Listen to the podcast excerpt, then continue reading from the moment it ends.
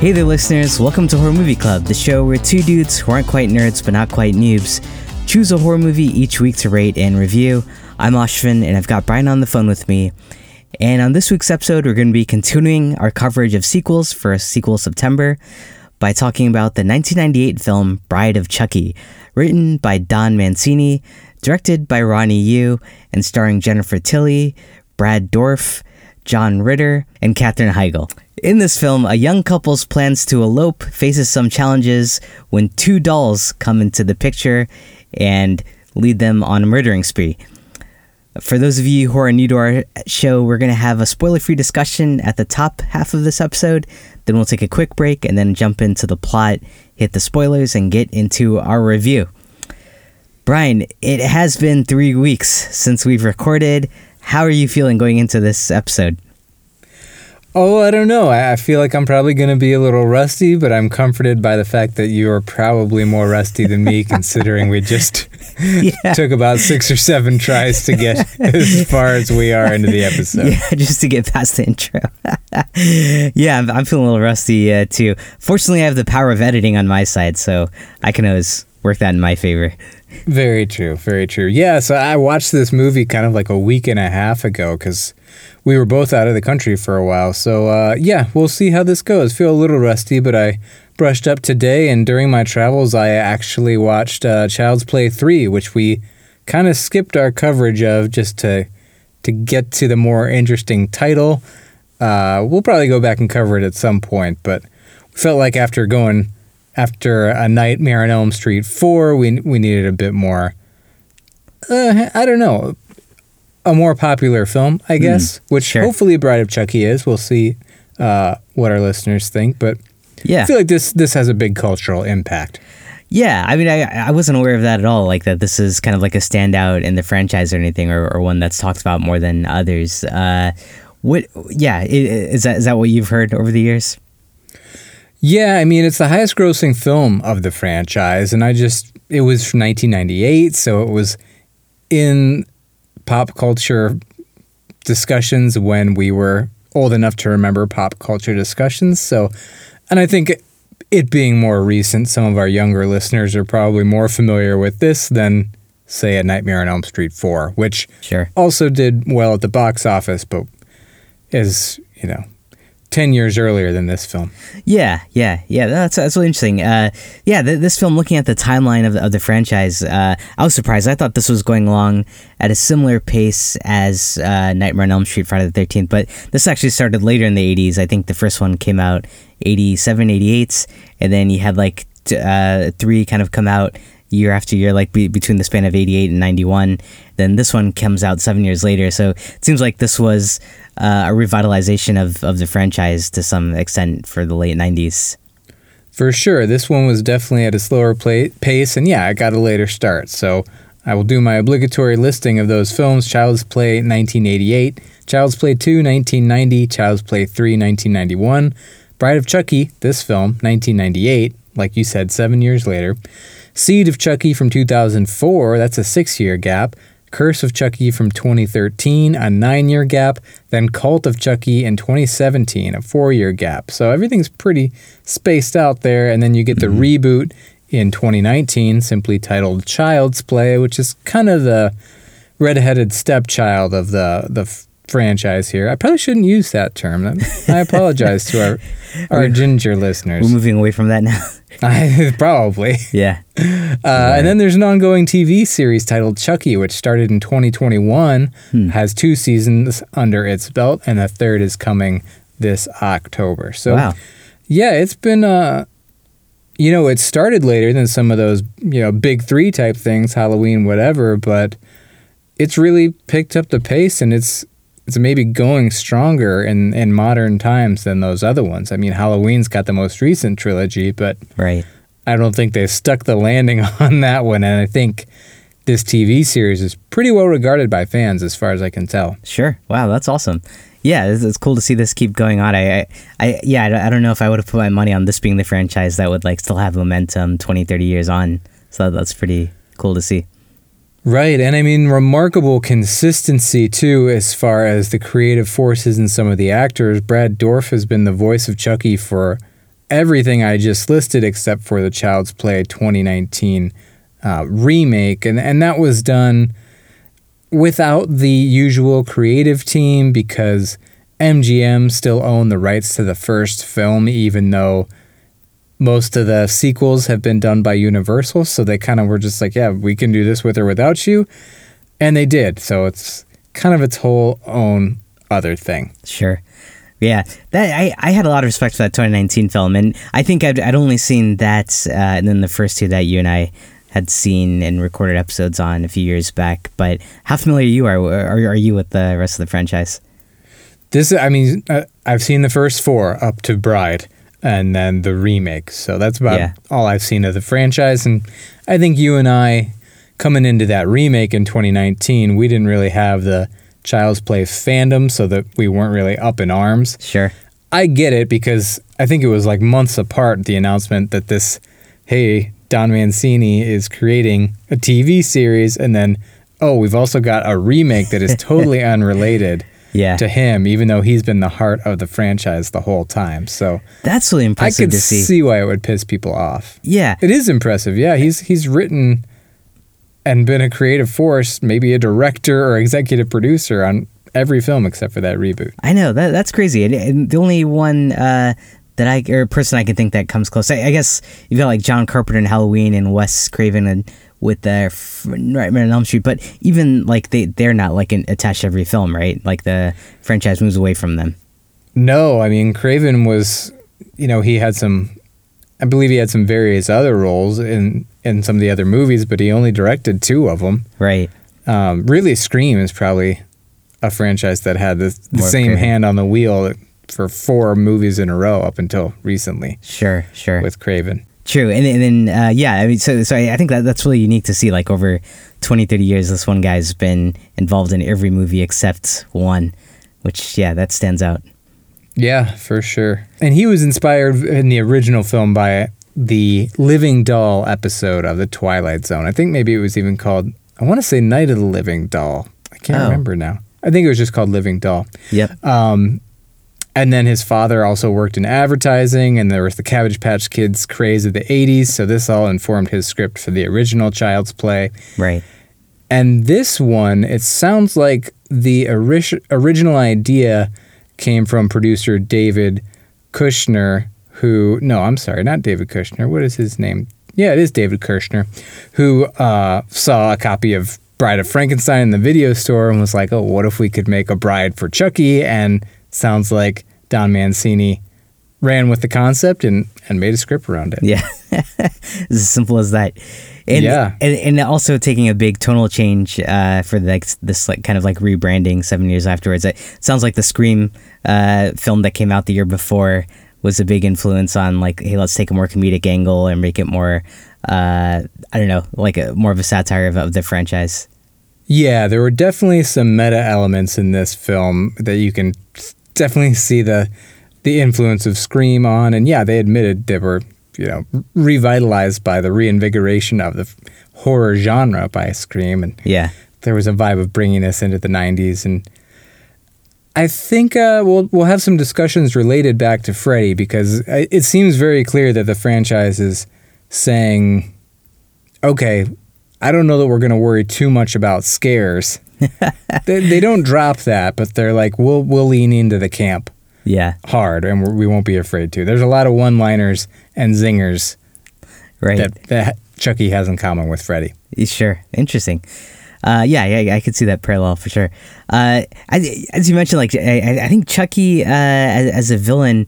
Uh, so first, I yeah, I want to say, uh, oh shit, Child's Play is the first time you have a full length feature film about a possessed doll. Uh, and, I- and I think yeah, inspired by that Twilight Zone episode, and it's kind of crazy that uh, since this doll, I mean, would you like attribute the success of like Megan, Annabelle? Um, I'm sure there are others that like uh, or, or any kind of doll movie now is is kind of like built on the success of Child's Play. Yeah, I think Chucky ran so Megan could dance. nice, do that dance that she didn't go viral.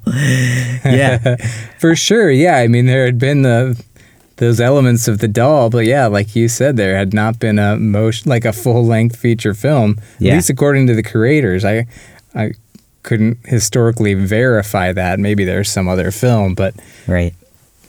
Yeah. not, no, certainly none with as big a pop culture impact. A feature length film about a living doll. Yeah, that's awesome. And and that was like the big movie for decades until like yeah, the Annabelle series launched or this year you had Megan come out. Was that this year or last year? That was this year, Uh, Megan. Right? Megan was yeah, wow, that was this year. Holy yeah. shit. Seems like You know, I'm already thinking there, there's films like Tourist Trap from, I want to say that was the late 70s, and a film called Dolls that I want to say was a couple of years before Chucky, maybe. So, Mm, no kidding. yeah, I, we. Yeah, that that may not be totally true, but Okay. what they did here was certainly something unique. If you watch any behind the scenes of like the making of Chucky as like the making of the doll, Mm-hmm. this is a very involved process and a very sophisticated puppet. Yeah, yeah, right, right. They used like what, thirteen or fifteen puppy or puppets on uh on the set here. Yeah, and they would have up to nine puppeteers working on him at the same time just Yeah. to get him to do all the things he needed to do. Yeah, yeah, yeah. The practical work that, that goes into this is amazing. And then in this film, you've got two dolls, so that I'm sure doubles the work. Sure. Yeah. It's pretty impressive. Uh, I'm surprised by the director they brought in here, uh, Ronnie Yu. Uh, he later would do like Freddy vs. Jason, but he's a Hong Kong film director. Um, so I, I think they saw a film of his and were- was really impressed, but not typically like a American horror director. So that was, was kind of cool to bring in an outsider. I was, I was surprised to see his name there. Yeah, he and he apparently uh, directed a film called Legacy of Rage, which was my boy Brandon Lee's first leading role. Oh, no kidding. Was that Yeah. a Hollywood film or? It was, I think that was a Hong Kong film actually. Okay. Okay, cool. Yeah. Yeah, it seems like most of his work uh, is back in Hong Kong. Yeah, I think Ch- Ch- uh, Bride of Chucky was only his second American film. Oh wow, yep, yeah. So it's kind of kind of a left field director coming in, uh, and then on the cinematography side too, this guy Peter Pau, uh, he would later go on to do the cinematography for uh, Crouching Tiger, Hidden Dragon, and win awards for that one. So uh, co- cool uh, person to have on board there.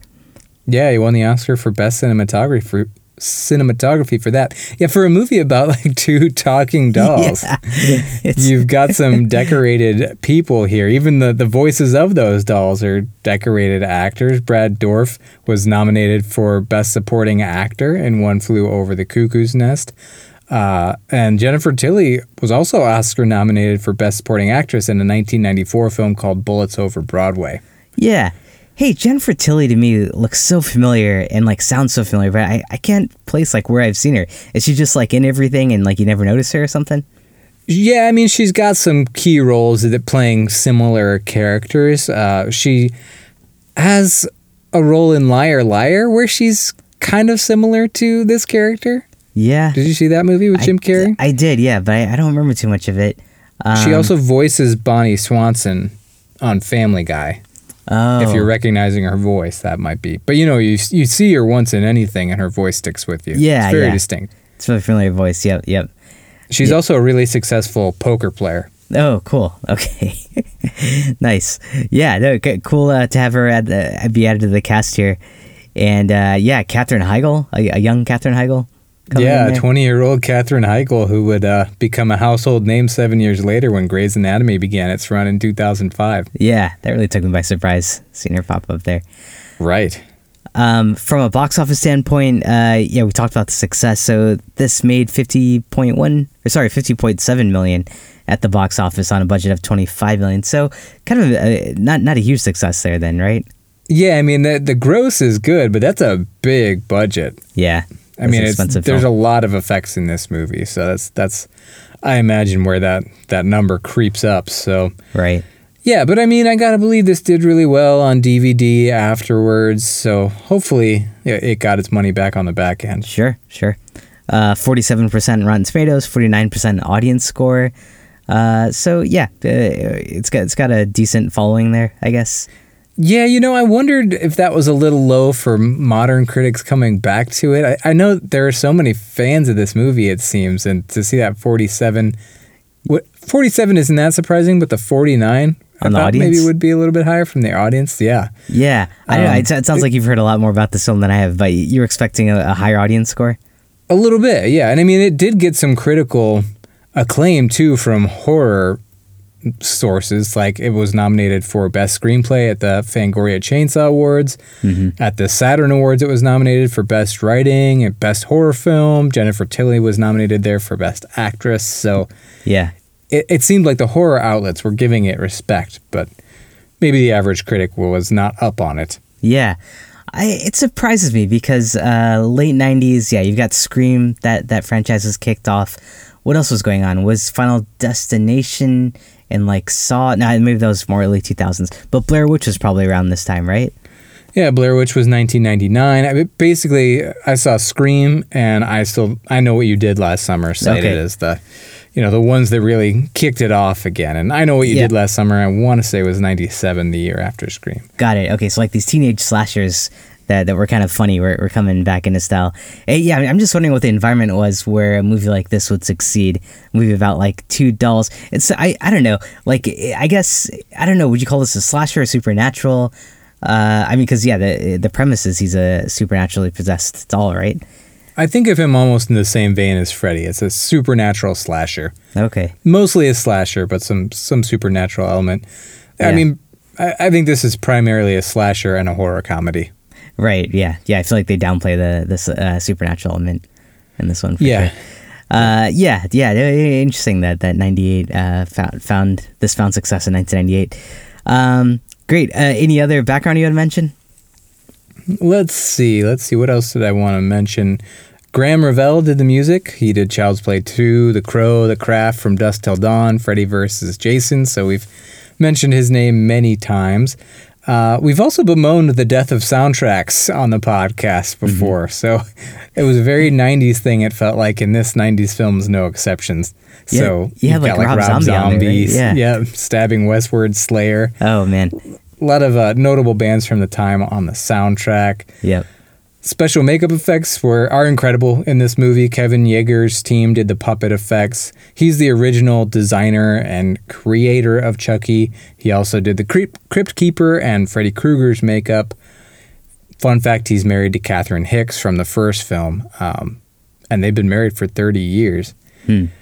And then some of the other like special makeup effects were done by Paul Jones Effects Studio.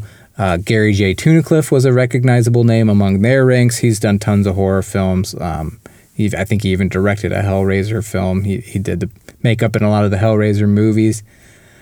What else? Yeah, I, I think David Kirshner is a producer who seemed very much part of like the creative force for this movie and the franchise in general. So it sounds like him and Don Mancini were really kind of the ones brainstorming and, and coming up with the angle that they wanted to take this movie and where they wanted to take nine Chucky to like quote unquote bring him into the 90s. Sure. Yeah. Even though he'd already been there in 1990 and 91, but yeah.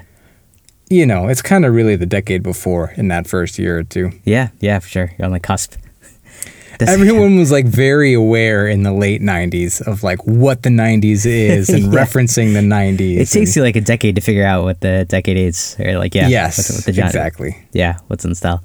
Exactly. Hey, where where on your list of like if you had to like rank like your top five villains, uh, does like where where do you hold Chucky? Is he uh, on the top of your list or bottom of your list in terms of like best villains or anything?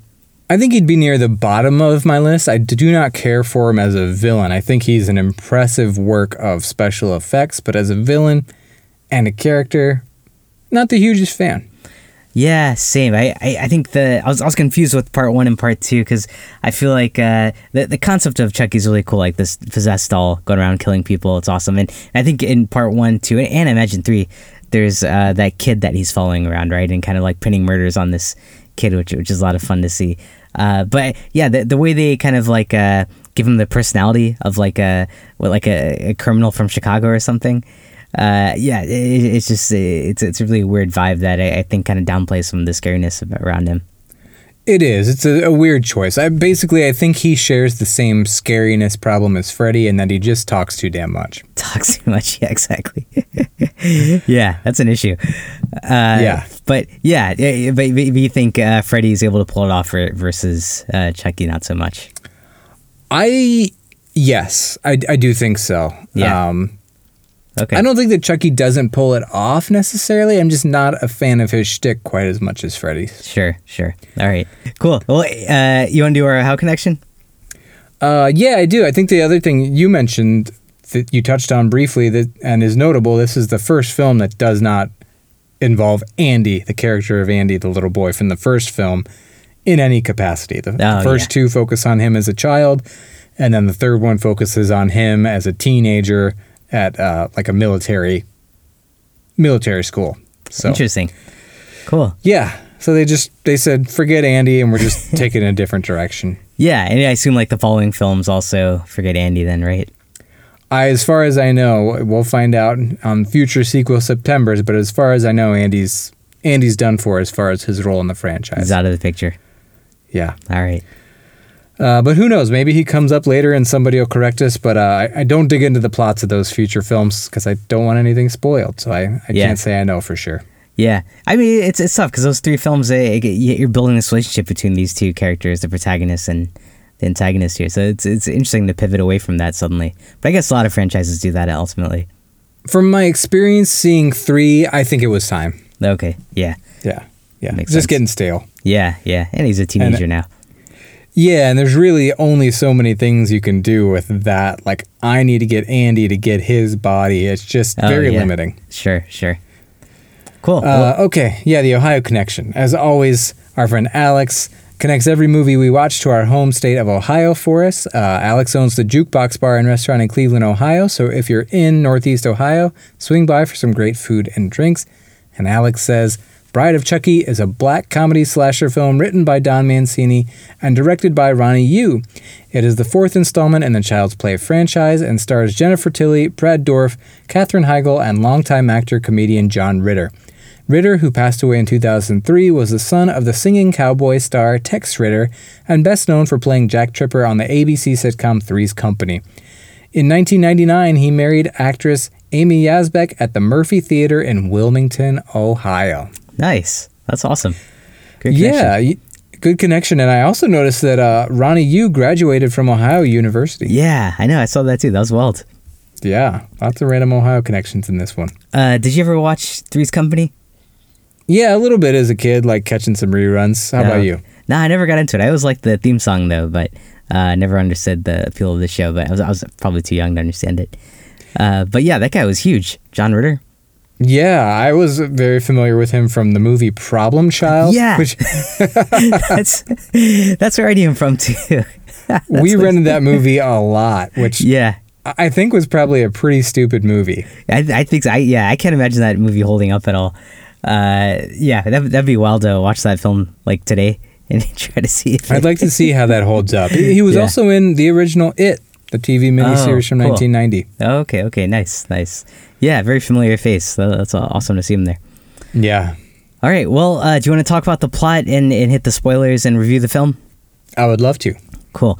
Hey, before we do though, I, I just gotta help. Uh, my wife and I are rearranging uh, a room and just gotta help lift something. You mind if I give you a call back? Sure, man, go for it. All right, cool. I'll be right back.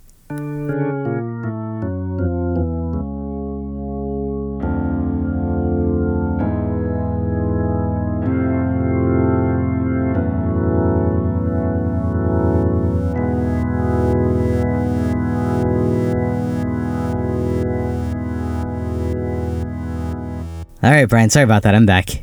Hey, buddy, how did everything go? Uh, it went really well. You know, we, we had this huge mirror. We were wondering uh, where to put it, and uh, we finally decided to just put it right above the water bed. Uh, that way, if it breaks, it just falls on water, and nothing bad can happen there. So that's it was the safest place for for a mirror, I think. Exactly, and the sexiest place. Oh yeah, for sure. Everyone loves that combo waterbed mirror, right? Sex and safety is a great combo. exactly. That's why you always wear a helmet. Uh, cool. So this movie it opens up with this police officer who is stealing an item from an evidence locker. Uh, he delivers this item to this woman named Tef- Tiffany. She repays him by slitting his throat, and we find out that Tiffany is the ex-lover of Chucky in his human form. uh, before he be- became a doll. And the evidence that she has now received from this cop is the body of Chucky. She stitches Chucky back together and does this voodoo ritual to bring Ch- Chucky back to life. What did you think about this opening? Oh, you know, it's just uh, just fine. Nothing blew me away here, but seemed fitting enough, and I was on board with what they were trying to do. Uh, it's a little tongue in cheek already. In the evidence repository, there's paraphernalia from Jason, Michael, and Freddy, like the masks yeah. and Freddy's glove, Leatherface's chainsaws in there, and yeah. I I read that even uh, the crate from the crate segment of Creepshow was there. Whoa, awesome! Yeah. That's yeah, yeah. You could tell all it's like being pretty self-referential or meta at this point. Yeah, it's kind of giving you the sending some hints about the tone it's gonna take. What did you think of the opening? Uh, well, I hated the Rob Zombie song, uh, just because, yeah, I, I, don't like Rob Zombie and uh, Living Dead Girl. Yeah, yeah, that was such a terrible song. You like that song? You know, I don't love like his style of music, but I don't hate his songs. I actually was a pretty big fan of More Human Than Human when it came oh, out. you know, yeah, I like that song too. I don't think I realized that was. Uh, I thought that was White Zombie, which was separate from Rob Zombie, and then I think a year or two ago you you clued me in on the fact that he was a part of White Zombie. Right. Yeah. That like slide slide guitar riff was pretty cool. Yeah. Yeah. that's was, that was a great song. But uh, yeah, I, I, wasn't a big fan of this song. Uh, it, it cool to see Jennifer Tilly here because uh, yeah, it feels like a breath of fresh air in, in this franchise that you're used to kind of seeing this kid being stalked, and suddenly this this woman emerges as, as a killer. Um, I also thought uh, Chucky's face looks really good here as she's like stitching it together. Um, it does, man. I mean, everything about Chucky in every movie has looked great. Yeah, yeah, they, they do a good job. Uh, cool. All right. Well, yeah, but otherwise, you're right. Yeah, from a plot standpoint, like pretty, uh, uh not a lot happening yet. Yeah, yeah. There's nothing really. It's it's all very like set upy. You know, yeah, you can't exactly. really judge anything yet. Yep. Uh, so then things get kind of weird. The, after she thinks the ritual doesn't work, Tiffany's boyfriend drops by, and he's this really goofy dude, and he tries to get her to hook up with him by acting all '90s goth and throwing out some vulgar French uh, words. Uh, she notices that Chucky's body is no longer where she left it, and find it finds it sitting next to her. So she places uh, the doll Chucky Chucky on the boyfriend's body as she does like this dance for him. Uh, the boyfriend kind of taunts Chucky, and Chucky's head turns around and he attacks the boyfriend, suffocating the boyfriend with the pillow. Chucky and Tiffany then kind of reunite, and Chucky laughs off her suggestion that he was ready to marry her before he got turned into a doll, which angers Tiffany, so she throws him into a cage and throws in a doll that's dressed as a bride as well into the cage. Uh, later that night, Chucky manages to escape this cage and attacks Tiffany in the bathtub, kills her by throwing the TV in there. Oh, and, and she's watching Bride of Frankenstein, right? At this point? Right, right. And the last thing she hears from Bride of Frankenstein before she dies is a quote from Frankenstein's monster who says, We belong dead. Oh, nice. Oh, interesting. That comes up later, doesn't it? Comes back later. Ah, okay, nice. Uh, but yeah, somehow by doing this, Chucky turns Tiffany into that bridal doll now. So her body's now been, uh, or her soul now, I guess, is whatever possessed by or in in this bridal doll. So the two of them now realize that in order to transform themselves back into people, they need to go find Chucky's human body, which is buried somewhere in New Jersey, and get this amulet that he was wearing when he died, and use that to do this ritual that'll turn them back into humans. Uh, hey, how how did Chucky know how to turn Tiffany into a doll? He is familiar with voodoo from. I didn't realize that. Okay, he's, yeah, he's, he had like a voodoo teacher yeah. from the first film that that he killed, and that was who he like went to to seek advice on how to oh, get yeah. his you know return to human form. Right, right. And I, I think in that movie, he was like, you got to find the first person you revealed yourself to, and then, you know, you can get into that body. Got it. Then Child's Play 3 kind of like takes that and bends those rules a little bit. And here it's kind of like a whole new thing where, yeah. Oh, there's an amulet. Well, we never really knew about the amulet. They don't even mention Andy. But I think it was a good idea. I mean, I, I'm fine toying with made up rules just so you can sure. like go with a better plot of the movie. Yeah, yeah, allows you to bring someone else into the mix uh, of uh, Yeah. making another doll. So yeah, that, that- that's pretty cool. He's never done this before though, right? Like turn someone else into a doll. I don't believe he's turned anyone else into a doll though. Yeah. Yeah. Okay. Cool. Uh, so that happens. What would you think of this whole sequence and, and Tiffany? Well, yeah. What do you think of Tiffany's boyfriend and, and how that played out? That was weird. I just it was entertaining enough as a first act. Um, it's kind of hard because you have all these unlikable people doing unlikable things, and she's taunting her boyfriend for not actually killing anybody. um, but again, it's kind of pointing you where it's going with some of its jokes. She's reading a book that says voodoo for dummies. Um, hey, maybe he checked that book, by the way, and used that to get her oh into the yeah, doll. yeah. Um, That's probably what happened. And then Tiffany's boyfriend says something like Chucky. He's so 80s, he isn't even scary. Oh, so yeah. that's, you know, then they're pointing you towards more of the meta stuff that they're going to do, self referential script, not unlike Scream. I mean, they don't go to the lengths to Scream with the meta stuff, but there are sprinklings of it in there. So I thought it's entertaining enough. I'm not in love with it, but I, I was fine. It all just feels like these aren't the big big events, but they're they're leading us somewhere, and I was on board to see where they took us. What do you think? Sure, I, I, I agree. Very unlikable characters, uh, and I wasn't sure like if it's a boyfriend being played for a comedy here, just like way over the top, '90s goth, and uh, just trying to be like as like trying to be edgy, but like kind of making fun of someone trying to be edgy. Uh, so yeah, the humor here was a, little bit confusing for me, um, but yeah, I like the uh, kind of making fun of the brand or the franchise of Chucky. That that was really cool. And uh, I, I was a little underwhelmed with uh, this scene of Chucky coming back uh, because you're expecting like a, a big killer, like a big scare, and you don't you don't really get that. I mean, you get the cool head turning full circle, but then he kills him basically by like sitting on his face and on it, with the, with with the pillow on his face or something, and it's not like a very memorable like kind of first kill, which I, I think was was a big miss for me on this scene. Sure, it's not super memorable. He he does rip his lip ring out, which is Oh yeah, adds a little bit of viciousness to it. But I, I hear you. It's not that incredible of a kill, and I I think they are kind of riffing on people who are trying real hard to be edgy. And later on, when he dies and Oh, his death is on the photo. news, they show his photo and his name's like I don't know Howard Fitzwormwood or something Yeah. like that is his real name. yeah, he's a big Uh, nerd. yeah. yeah. yeah, that's true. That's true. Uh, No disrespect to anybody listening with the name Howard or the last name Fitzwormwood. That wasn't actually, I think, what his name was, but something Yeah, like that. Something like that. Yep. All right. Uh, but yeah, mostly set up here and setting now these two on the path together to try to figure out how to turn back into uh, human beings. Um, let's see. Tiffany calls her neighbor Jesse, uh, who's this young kid that lives uh, close by, and hires him to take the two dolls to New Jersey, where Chucky's body is buried. So Jesse shows up, finds the two dolls, puts them in his van, and heads off. But on the way, he picks up his girlfriend Jade, who he's trying to elope with.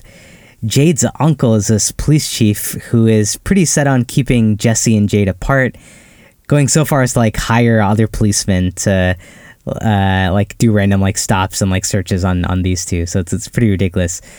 But uh, this uncle tries to sabotage their trip, but when he's in their van and uh, they're not in the van, he, he's he's snuck in there.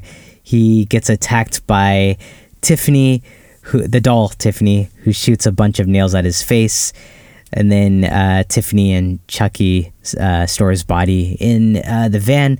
Jesse and Jade then hit the road, not knowing that the two dolls that they're carrying are actually serial killers. And then later they get stopped by this police officer, and this time Chucky blows up the police car the the officer's in. And then later that night, after they get married, Chucky and Tiffany kill this couple who are trying to do it on a waterbed, but Tiffany uh, kills them by shattering this mirror that's above them that brings all these shards down and, and uh, kills them and, and blows up the waterbed. What'd you, what'd you think of these uh, three kills uh, and, and the suspense behind them? Um, I like the kills. I think that John Ritter's face looked pretty gnarly with the nails in it after he was dead. That was some good special effects makeup work. Yeah, yeah, that was a fun scene. The aftermath of the kills is really good. At least John Ritter's and this couple with the shattered glass in them. That was uh, pretty gnarly, you know, scene afterwards what they look like. Yeah. Um, I like the kills. I, what I really like about the kills is what I like about this story that Chucky and Tiffany's goals are aligned with the goals of our human characters, Jesse and Jade. Like, they want to get to New Jersey. Yeah, Chuck, Chucky and Tiffany have like malevolent goals, and Jesse and Jade are just this sweet couple trying to elope. But it it's just a cool plot dynamic because then it ends up that Chucky and Tiffany are essentially on Jesse and Jade's team because they need them Yeah. to succeed. So they're they're killing people who are getting in their way. Tiffany even just gets pissed that this couple steals their wallet at the I think steals uh, Jesse's wallet at the hotel that they get married at, and so that's why she kills them just as revenge. So Yeah. it's kind of an interesting dynamic there with the characters. It is, yeah, but uh, I, I think that pulls away some of the scariness because, yeah, you, you have those two characters, Jesse and Jade, who are probably like the most likable in this whole cast so far. Uh, even though I mean they're, they're pretty flawed, they're they're these teenagers, right, that are just trying to like run away and get married. But uh, I wouldn't call that a flaw. oh yeah, Their romance is not a flaw, yeah, sir. they're romantics. Love is not a flaw. That's true. Yeah, yeah, at that age, sure. Uh, but yeah, you, you, they're they're killing people that like we, we obviously hate, right? Like the the police officers are like terrible people in this that are like, uh, yeah, really um, harassing these kids, and so yeah, there's like some excitement in seeing these people getting killed. But I I, th- I think that comes at the cost of like those being scarier versus suspenseful kills where you're uh, worried about those characters. Yeah, I don't think there's any scariness really. I don't think there's much suspense. I just think it's a cool story, cool plot elements. Then you also have this thing where nobody knows that Chucky and Tiffany are alive and doing this. So the public thinks that Jesse and Jade are some sort of Bonnie and Clyde killers on the loose. They are also like, what the hell is happening around us and starting to doubt each other. and Yeah. It makes for some cool moments. Yeah, I, I think that's one of my favorite favorite parts of the film is like them doubting each other secretly behind each other's back, and Yeah. like they both are like calling the same friend to be like, I think the other one is like a, a serial killer or something. Yeah, which I, I think gives a there's a lot of like themes you could suss out from this whole story, and and I think it gets around like their relationship and their love and like forbidden love, yeah, trust. and I think it gets enriched trust. Yeah. Um, by their their mutual friend David, who's kind of the one enabling them this whole time. Uh, David is gay, and he's got a a line earlier in the film where he's like, uh, "What does he say?" He says something uh, insinuating that his his only relationship that he's had so far like didn't go out. Oh, he said His mom uh, found of the guy he was dating. His mother found a letter I had written him. She freaked. We haven't spoken since. yep. So that's kind of a look at a gay character's plight in romance and perhaps like a theme here, like a, a romance that does not have parental approval. Like Jade's uncle, who is her guardian, does not approve of this. So I think you could tie that together with some forbidden love themes and and like yeah, romance that the people in your life don't approve of it. And it feels like less of a stretch because Don Mancini is gay. He's written in some like gay characters and gay themes throughout the franchise. So hmm I feel like it's not too much of a stress to to say that this like forbidden love is is a theme and I think that in a gay relationship where maybe you're not out and the only person who knows you're gay is the person in your you're in a relationship with that that there's a lot of trust and a lot of doubt that goes in there and I just I wonder if that's kind of reflected in like Jade and Jesse doubting each other and still still getting married but wondering like is this Yeah. can I truly trust this person? Sure, sure. Yeah, that uncertainty. Uh, yeah, that, that that's really cool angle, an interesting way to look at it, uh, and pretty uh, progressive, I think, like for the late '90s too, to, to have that captured in a film. At first, uh, I I thought, yeah. So speaking of, of that friend, uh, so so yeah, we, we know he's he's a gay character, and I thought uh, the way they were treating it. Um, so when he first shows up and he is uh, talking to Jade's father, and like he's talking about like yeah, you know, t- taking dance classes and and uh, in in college, or he's talking about like how to take care for plants. And I think like uh, it felt like a very '90s way of like being like, oh, uh, so that that's that's how you know this is a gay character. So I, I thought that was kind of uh, backwards. But then yeah, reading about like Don Mancini, and, and if, if you're kind of like saying maybe the main relationship here kind of mirrors what you might be going through at that point, uh, then yeah, I think that's pretty fascinating. Then. Yeah, yeah. I may be a stretch, but very well may not be. Yeah, yeah. No, that's an interesting tie. Um, well, yeah, and then uh, I, I, I, I think it's a really interesting parallel dynamic because on one hand you've got these two that are young lovers trying to run away, and then you've got Chucky and Tiffany who aren't necessarily young lovers but thieves, like more of a Bonnie and Clyde type situation, hijacking their love story. Is that, that that's basically what's going on here? Yeah, I mean they're kind of like mirror images of each other, right? They're like this this Jesse and Jade are, you know, pure in heart, noble in their goals, and Chucky and Tiffany certainly are not, but they also are a toxic yeah. relationship with lies and uh, deceit, and Jesse and Jade don't have that. Uh, so it, right. it's kind of a cool juxtaposition there, and Tiffany all the while is kind of being torn too because she is seeing their relationship and being like, oh, like they're kind of sweet, and Chucky's just like, yeah, whatever. he doesn't care, and yeah, and then a little bit of like, yeah, but her wanting Chucky to be kind of different than how he is. So sure, we'll get more into it as you go through with the plot, but it's yeah, it's kind of a clever dynamic to set things up. Yeah, I, I agree. It's, it's a very unique dynamic. Uh, really uh, cool to kind of like combine uh, this kind of supernatural slasher horror with like this kind of love story or like comedic uh, relationships happening. Um, yeah, I, am not sure if it, if it works 100% though. So we'll, we'll talk about that. Um, so what happens next? Oh, yeah. Obviously, after, well, I, I think a big thing after uh, they kill that couple on the waterbed, um, Chucky proposes finally to Tiffany, and they have doll sex, which I think that that's uh, that was pretty absurd and wild to see them like kind of show that, right?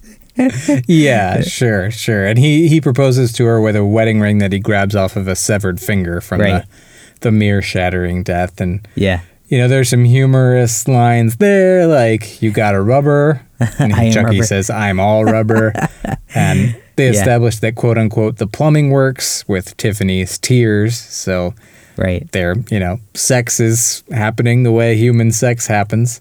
Uh, yeah. yeah. Yeah. Definitely a bizarre thing to see, but it, cool they went there. yeah. I, I think it, this movie wasn't laugh out loud funny that much, but I appreciated the campy elements of yeah. it. Yeah. Yeah. Yeah. I appreciate that too when they lean into that. So uh, Jesse and Jade, as you mentioned, their their wedding's off to a rough start because they they're kind of on the run at this point, and they both think each other is a mass murderer. But the next day, they, they they get joined by their friend David, who tries to patch things up between them before he discovers the body of Jade's uncle in the in, in, in the back of the van. So now David freaks out and points a gun at them. But at this point, Chucky and Tiffany finally reveal themselves to everyone, to Jesse and uh, Jade, and in the surprise moment, David gets hit by a semi truck that's passing by and explodes. Chucky and Tiffany then take Jesse and Jade hostage and force them to drive out to New Jersey to get to Chucky's human body so that they can get that amulet. On the way, Jesse spurs this marital battle between Chucky and Tiffany over who's going to clean the dishes. And while the two are arguing, Tiffany is thrown in. Oh yeah, uh, J- Jade manages to throw Tiffany into an oven, and Jesse throws Chucky out the RV window before they crashes. Um, Chucky Chucky comes and takes Jade and Jesse hostage, and starts to do the ritual to exchange bodies. But at this point, Tiffany seems to have a change in heart, and suddenly wants to protect Jade and Jesse, so she stabs Chucky, and the two of them fight until Chucky stabs and kills Tiffany what did did you see that come in? That Tiffany would suddenly back down from her own commitment to Chucky and try to protect Jesse and Jade? Yeah, a little bit. Once um, you know they're they're planting the seeds. She's kind of admiring their love and doubting Chucky a little bit. I mean, she was had Chucky in a cage earlier in the movie, you know, so it wasn't like they were smooth sailing the whole way. And uh, there's of course that that quote from Bride of Frankenstein. We were, what is it again? We belong dead, and she she says that to him when she stabs him. So Hmm. I thought that was a really cool way to bring that full circle, and it it just feels like a really smart script. I know I already said that, but to think that David Kirshner was like, "Hey, like Bride of Chucky, what if we made a or Bride of Frankenstein? What if we did a Bride of Chucky?"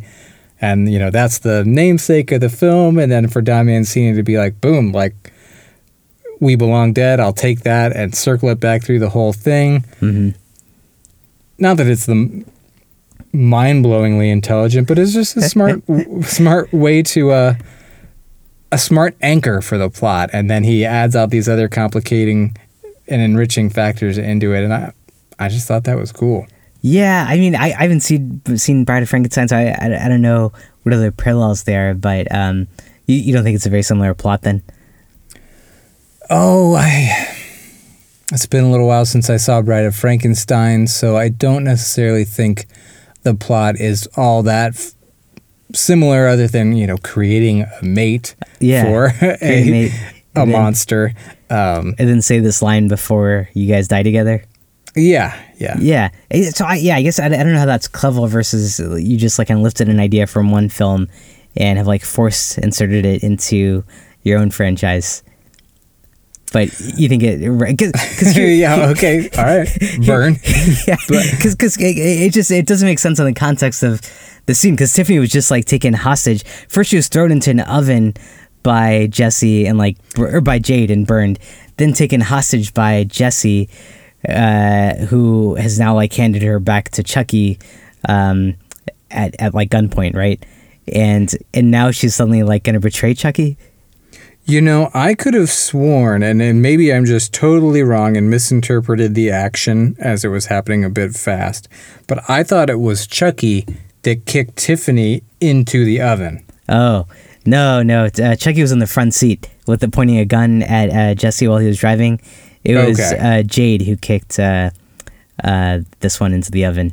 Jade did that. Okay, I was Yeah. a little surprised. Like, damn, Chucky, Chucky did that. All right, so I must have misinterpreted. I mean, he was he was mad The about the dishes there. and stuff, but I don't think he was that mad. It's like throwing nothing. like I'm going to put you in the oven. yeah, yeah. So that, that, that- that's the thing. I mean, I, I hear what you're saying. Like, it's cool to have it be parallel to Br- Bride of Frankenstein. I, I just think the the way they suddenly tried to force that in at this point, given the events that had just happened in the last five minutes, to me, like, just didn't make sense at all. I don't think it was. I mean, he had just like thrown a knife into Jesse's back too. So, Yeah. which also was a risky move because that is the body he he wants to inhabit. Right. Um, I think they I think they built it up well enough. I just agree to disagree. She she was seeing what she wanted in a romance in their romance. Hmm She has quoted her mother a few times about like what a man should be like and what love should be like. And all the while she's just seeing this is what true love is with these two and we are not it and we Mm. are doing bad things. And uh, yeah, I, I don't think it's too big of a leap. Yeah. Okay. Okay. So, turn a change of heart here in, in this character. Um, She's also a doll, you know. She's she, maybe it's like what what's even happening here? Like I'm already dead. yeah. I'm like sure I died already. It's not just like I'm going to die by suicide. It's yeah. I I was killed. I'm already dead. Like Oh. this is the way it needs to be. But she is like so close to being a human again. Like they're they have the two people tied up. They're about to do the ritual, and then like this is where she changes her mind and in the name of love for these two pulls pulls that move. Would you willingly, without doubt, go into another person's body and commence the rest of your human existence as someone else? Uh, if they were like twenty years younger, probably. Have 20, 20 years old and super hot. yeah, I'd be okay. yeah. Well, you'd have some uh, hesitations there. I guess I'm just yeah, I would have hesitations and I'm just basically saying it's not like Tiffany's just suddenly like, "You know what? We should both be dead." They have each died in reality. They are now possessing dolls. Yeah. And they're going to jump their conscious into yet another being, another entity. Mm-hmm. And I think it's reasonable to be like, you know what? Let's just shut the whole thing down. Shut it down. Yeah, yeah. All right. Yeah, I I, I could see that be uh, that decision. It's just it, it, to to me like uh, what we know about Tiffany, like it doesn't like jive with like what we've seen her do up until this point. But uh, yeah, I, I hear you. Like it, it's possible. Sure. She didn't seem to have that much doubt about her own evilness Uh, in yeah. the movie. Sure, sure. She knew who she was. Um, so then, oh yeah, so Chucky has killed Tiffany by stabbing her, and then Jesse now throws Chucky into this grave and traps him there, and Jade comes and shoots and kills Chucky. The movie ends with this detective who's arrived on the scene poking Tiffany's dead body, and she suddenly convulses and gives birth to a baby Chucky that attacks the that attacks the detective, and the movie ends on that. So I assume that's what a seed of Chucky, where that, where that picks up on baby Chucky. Got to assume so. Yeah, that was quite a scene. I mean, blood like launches out of her vagina onto the investigator's face, and Yeah. then out comes this vicious little baby who attacks him. Yeah, yeah, that was that was really cool. Yeah, I you know I I- think one of the strengths of the movie is definitely like where it leans into the campiness, like the doll sex, the baby coming out of a doll. Right. Um, the, yeah, the the waterbed kill was pretty cool. But do you feel like it was campy enough though? I think so. I mean, it could have gone campier, sure, but I think the campiness combined with the self-referentialness, uh, kind of all added to it to make it make it the right vibe. Uh, one of the other meta quotes was, uh, I think they were explaining their situation to Jade and Jesse, and Chucky was like, "In fact, if it was a movie, it would take three or four sequels just to do it justice." Yeah, So they're always telegraphing the tone. Yeah. So I don't think there's any tonal confusion or wondering what they're going for here. They they set out to to make it a certain way, and I think they succeeded on that front. yep. Uh, yeah, I don't think it needed to be campier because the other movies were pretty much serious, aside from some cheesy lines from Chucky from time to time. So I think it would have been weird to go too much harder on the camp. Sure, sure. Yeah, yeah. It's it's it's a balance. Uh, I don't know. Yeah, I, I feel like I could have used some more uh, creative kills. Uh, even the body count in this film is pretty low. What, what is it, like three people that die? Uh, Yeah, Dude. maybe four. yeah, maybe four Or five if you count the investigator at the end, because you've got Just uh, yeah. her uncle who dies with the nails to the face, that cop in the car, Mm-hmm. um, Her with the boyfriend. explosion. Oh, Oh yeah, her boyfriend. So that's three. Then you've got the two, the couple with the mirror. That's five, and then the investigator. About six. Okay. Maybe we're missing one, but you you mentioned. oh, uh, and? David. Yeah, David, who gets yeah. hit by the car. That's about seven. Yeah, yeah. That's, That's not super low, but I do hear what you're saying. If you're looking in a slasher for suspense and e- elaborate kills, all the other Chucky films have had suspenseful stalking scenes, Mhm. and this doesn't really have stalking scenes no, in my mind. Yeah, So, yeah, th- there there is a limit of suspense. Yeah, I mean, I feel like a lot of this film is him and Tiffany just kind of like si- sidebarring and like chatting about like what's going on in front of them with uh, Jesse and uh, Jade. I like that change though. I just don't think they can go much farther with the same the same structure as the first three movies. Yeah, I guess. Uh, I, I I don't know because th- then you see films uh, like Annabelle and, and M3GAN, and, and they're doing like what maybe the original tried, or, yeah, what what the original intent was here, and and doing it well. So, uh, what do you, do you do you think it was just it was getting too repetitive at this point? I think it's getting too repetitive with the same character and with a villain who's talking trash. Like Yeah, with a villain who's like that and you you're already so familiar with and has become kind of not scary, you can't keep doing it. You, I think it's just time to change. It's Mm. not going to work anymore. yeah, Uh, I would argue Annabelle.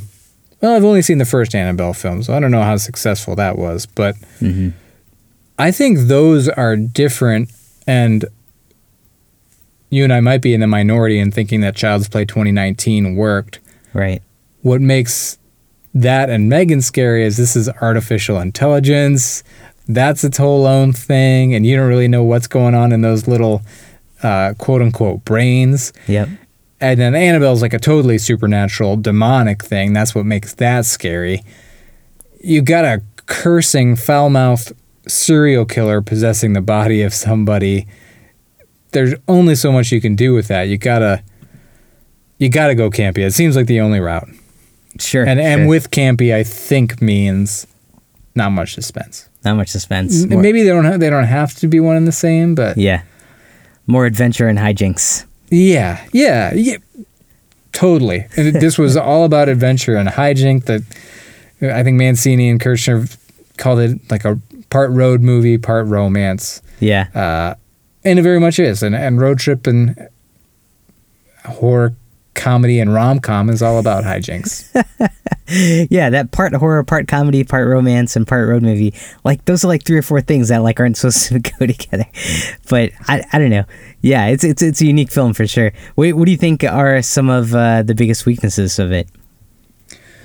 Oh, I would say like suspense and scares is a weakness, but if you want to call it that, I think it's more a choice than a weakness. But um, yeah, getting kind of just pedantic there, maybe. But um, I don't know. I can't say too many weaknesses. The the cheesy lines are mostly that. They're just cheesy. It's never laugh out loud funny. hmm Chucky's not a likable villain to me, and him and Tiffany as being so much in the driver's seat can only go so far. Like I, I wouldn't have mind Jesse and Jade being a little bit more the main characters, but then I think you would have lost the tone. So Yeah.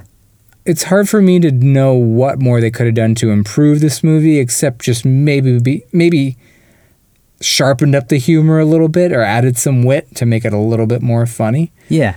More wit could, could have helped. Because I, I hear like the, the self referential and meta stuff is, is a lot of fun, but I'm not sure if it was like very smart. Uh, whereas like I, I feel like Scream, you have it being meta, but like in a more smart and witty way.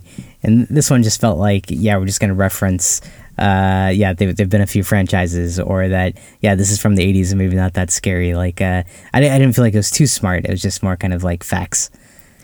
I think the story structure was smart. It it it gave you a lot of opportunities for interesting moments, but yeah, the script and dialogue itself, yeah, maybe not super sharp. Yeah. So, so you think the the the story, like the plot, was interesting? Um, you, you didn't feel like there was like a, a degree of like predictability around it. Um I don't know. I mean, I don't know if I could have predicted what would happen that she that Tiffany like Oh yeah. now you'll true. tell me I'm arguing against myself. Like I don't I don't think it was a total jump in character motivation for her to kill him, Yeah. but I don't necessarily think you're going to be like, "Oh, she's going to kill him." yeah. Um no, that's true. Yeah, yeah. I didn't see that coming.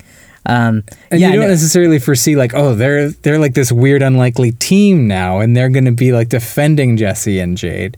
yeah. And you don't know how long until Jesse and Jade know th- these dolls even exist and Yeah. to have them doubting each other and have David be like, "You're both doubting each other to me, so I know I trust you." And then, "Oh fuck, actually is one of you or both of you a killer and now I've got a gun pointed to you." Yeah. I think it's pretty interesting. And then you've got the whole public perception of these two being killers on the loose. hmm There's a lot of stuff going on. I mean, it's a fairly simple premise, but it gives you opportunity to make for another other interesting dynamics along the way. Yeah, yeah, yeah. I guess it's pretty unique and wacky in, in that sense. That's a good point. Uh, and then, uh, yeah, on the characters, and, and you talking about who the main characters are, I think that was one big point of confusion for me because, uh, yeah, you're definitely anchored from the start on Tiffany and then Chucky, but then I feel like it gets a little disjointed with uh, how they try to bring in Jesse and Jade into the storyline, and you start spending more time with them, and it, for it takes a while for those storylines to even come together. So I don't know. Towards the later half of this film, I, I, I kind of got confused on who the main character even is in this film. But you still think it was Chucky and Tiffany? I think Chucky and Tiffany were the main. Well, shit, you know that's kind of a tough one. I mean, they're they're the villains, kind of. Um, Yeah, yeah, I, I don't even know if it's it's worth trying to pin down one of them. It's kind of split between the four characters. You know, if any, it's probably Jade, Chucky or Tiffany. Maybe Tiffany is the main character. Yeah, I, I think they could have done a better job of like sticking to whose perspective we're in in this film. Uh, She's really the first person you see. Right. She's it is kind of her perspective. yeah, I, yeah, I I think so. But I think they could have uh, made that a little bit more clear or something. Or because yeah, I feel like once they once Jesse and Jade get into the picture, then you're spending less time with Tiffany. Yeah, yeah. Her and Jade are probably the two main characters. Sure. Yeah, yeah. Uh, anything else you want to call out? Um, let's see. I don't know, man. I think I, I've said all the compliments that I have. I, I think You the have a lot of first act was another. Yeah, I, I compared to you, I do. I think the first act. If I'm looking for weaknesses, the first act, like I didn't have any acute complaints, but it was probably like the least interesting part of the movie. It Yeah. could have could have done something a little bit different there. And like you said, that first reveal of Chucky being alive and, and him killing her boyfriend. Not the worst, but it certainly could have been more interesting or a bigger shock or, or a bigger moment. Take take advantage of that that first kill and really do something with it. Yeah. Sure. I mean, I, out of all the kills, like, so yeah, say there are six or seven, there's only like one or two that are memorable, right? Like, there's a waterbed one, and maybe like the nails to the face. Like, were any of the other ones like? I think David's was memorable just to, for the shock. Like he stepped out of the car and just immediately got hit by a car, by and Chucky was like, "Mm, "That works too." Yeah, yeah, yeah. That's true. Uh, yeah, that, that, that, that was an interesting one. I, I don't know how much of that I would attribute to them, but it was it was definitely comedy. Uh, th- yeah, that was good timing. But Sure. uh, okay, but if if yeah, I, I just assume like for a campy uh comedy horror film, you'd have a lot more interesting or like funny kills throughout. And and most of the kills in this one happen uh, within like the first.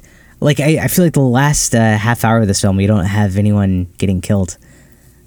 None of the kills really involved like a whole lot of um, setup or anything or? Yeah, like they, they weren't like big set pieces. There wasn't a whole lot of choreography of like Yeah. blocking and like here this person's going to be here, which triggers that person there, and right. uh, yeah, it, it wasn't anything super complex. yeah yeah pretty simplistic kills uh, throughout. Yeah, yeah. The mirror is the the biggest argument against that, but yep even so, fairly straightforward. exactly yeah yep uh, well cool do you want to jump to the rating then Let's do it. all right how many uh, doll placentas zero to five would you give this I give it four out of five doll placentas. I, I think that four characters on a road trip with both shared and opposing goals is a core concept that bears fruit in the form of uh, interesting character dynamics, well paced action, exciting sequences, even though the kills weren't spectacular, and deeper themes regarding forbidden love. wow that's awesome I think there's Four- more to that, that story than, than you're uh, yeah letting on. Yeah, you know, I, I think there could be more to that story, but I I, I, I don't I can't I can't uh, find it like it's hard for me to be convinced that they took the effort to actually put it in there. But I, I think there's a lot of potential for that.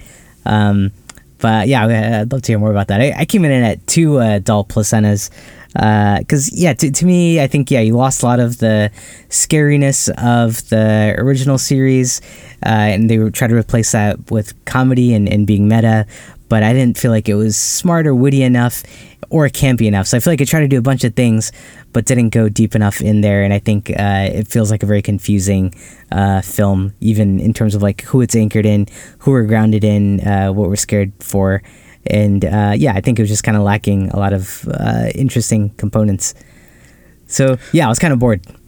Zero surprises here on my end. I mean, this is like a Freddy movie, so it's it's something where I am enjoying the imaginativeness of the story and how they chose to go with it, and you're like, this isn't scary. I don't know what it's even going for. Yeah. I don't like it. So I, I yeah, I, I imagine that you would not like this movie. Oh, okay, cool. yeah, uh, I I'd love to hear more about like uh, wh- what you think the the the the commentary on like romance was, or like what the theme there was. Is is it about the whole like uh, forbidden love and what like what you'll do for it or something? Yeah, I mean, I don't think it's maybe any more complex than what I've already described, and I feel like I insulted you by saying like you weren't giving it enough uh, enough due, but maybe it just like wasn't. Um, I don't know. Maybe it just didn't do it for you. I, Yeah. I think that it wasn't like it was in every aspect of the film and that that was like clearly the point of the movie. But I just, I think there were enough little things like that where it was like, oh, like that's interesting. Uh, oh, Tiffany's like looking at their love and thinking about her love, and that's interesting. Like, oh, Yeah. she's now quoting the Bride of Frankenstein that the Sure. line we heard earlier in the movie. That's at least competent script writing. Yeah. And oh, they're killing off Jade and Jesse's enemies. That's interesting. Jade and Je- Jesse think they're the killer. That's interesting.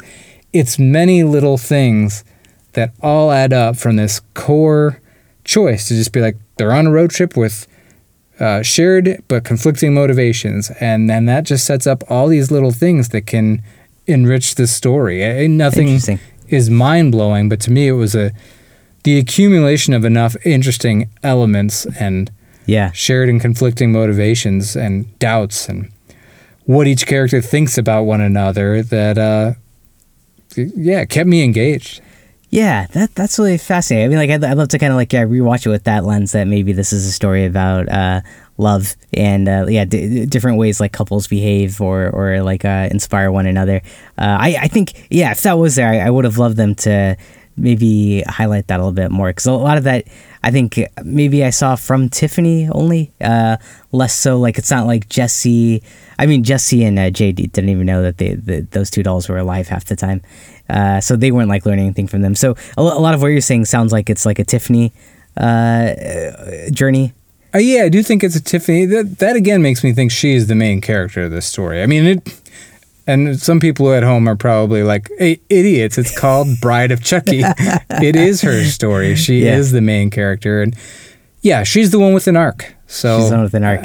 i And think i think it is her her story. And that arc is going from a place of like I had this ex boyfriend that wanted to marry me that I've been holding on to this idea for, but now after spending some time with him as a doll and seeing this other couple on the run because of the things we're doing, uh, maybe this isn't true love or something, or it's worth sacrificing for.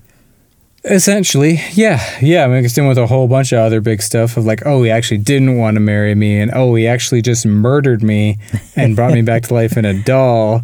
Yeah. Uh, now he's sincere, and okay, maybe his love is all I need. And wait Yeah. a minute, no, he's actually just an asshole, and Hmm. this isn't good for either of us. And Yeah, Mm. yeah, yeah. That that's cool. Uh, yeah, yeah, I'll, I'll give you the benefit of the doubt there. Like maybe, maybe that was the the journey that she was on. I, I yeah, for me it was hard to tie that narrative of hers together, and so it just seemed kind of random at the end what she did there. But uh, that, that's mean- a cool perspective.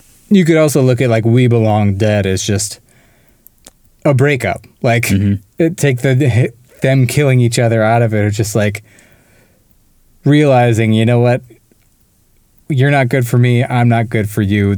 This is not meant to be. Yeah. And juxtaposed against Jesse and Jade, who are doubting it, but then learning, yes, we we are meant to be. We get through the trials and tribulations. So Yeah.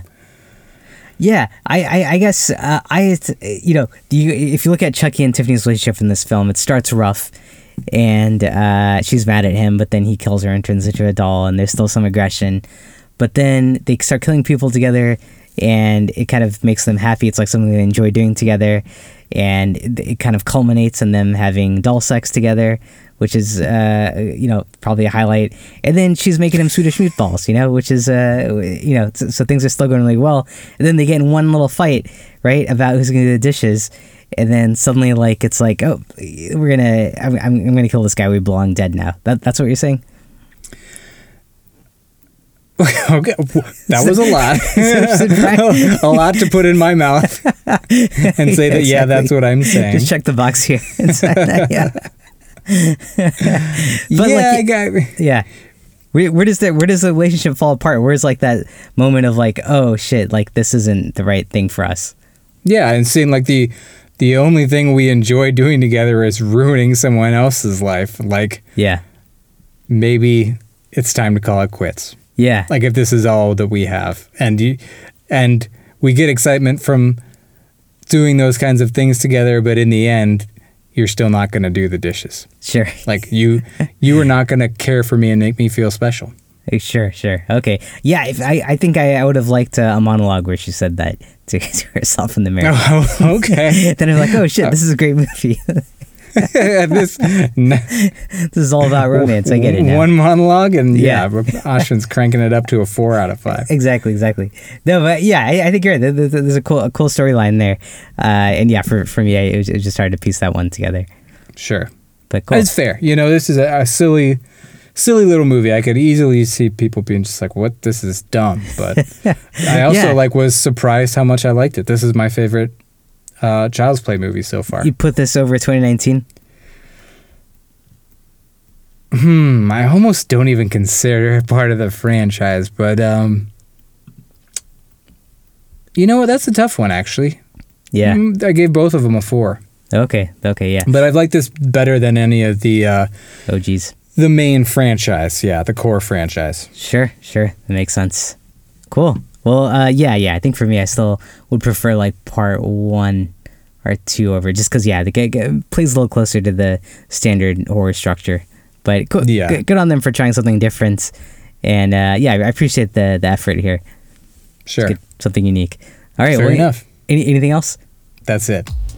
All right, well, that's going to wrap up our discussion on the Bride of, or just Bride of Chucky. If you enjoyed our episode, please leave us a five star rating on Apple Podcasts. That's going to help other people find our show, and we always appreciate the feedback. If you want to join our discussion, you can find our social links on horrormovieclub.com, or you can shoot us an email at podcast at horrormovieclub.com. We're going to be announcing next week's movie on Facebook and Twitter in case you want to watch it before the next episode. We're also on Discord, where you can find uh, other listeners and horror fans. The link to that is on our website. Our logo is done by Amy May Pop Art. You can check her out on Etsy.com. Until next time, if you ask him to use a rubber and his excuse is that he's already made of rubber, doesn't hurt to double bag. That's never uh, done anyone any harm. There you go. Although I think really don't do that, everybody.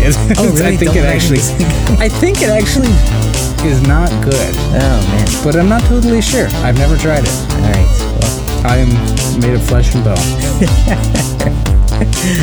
I hope so.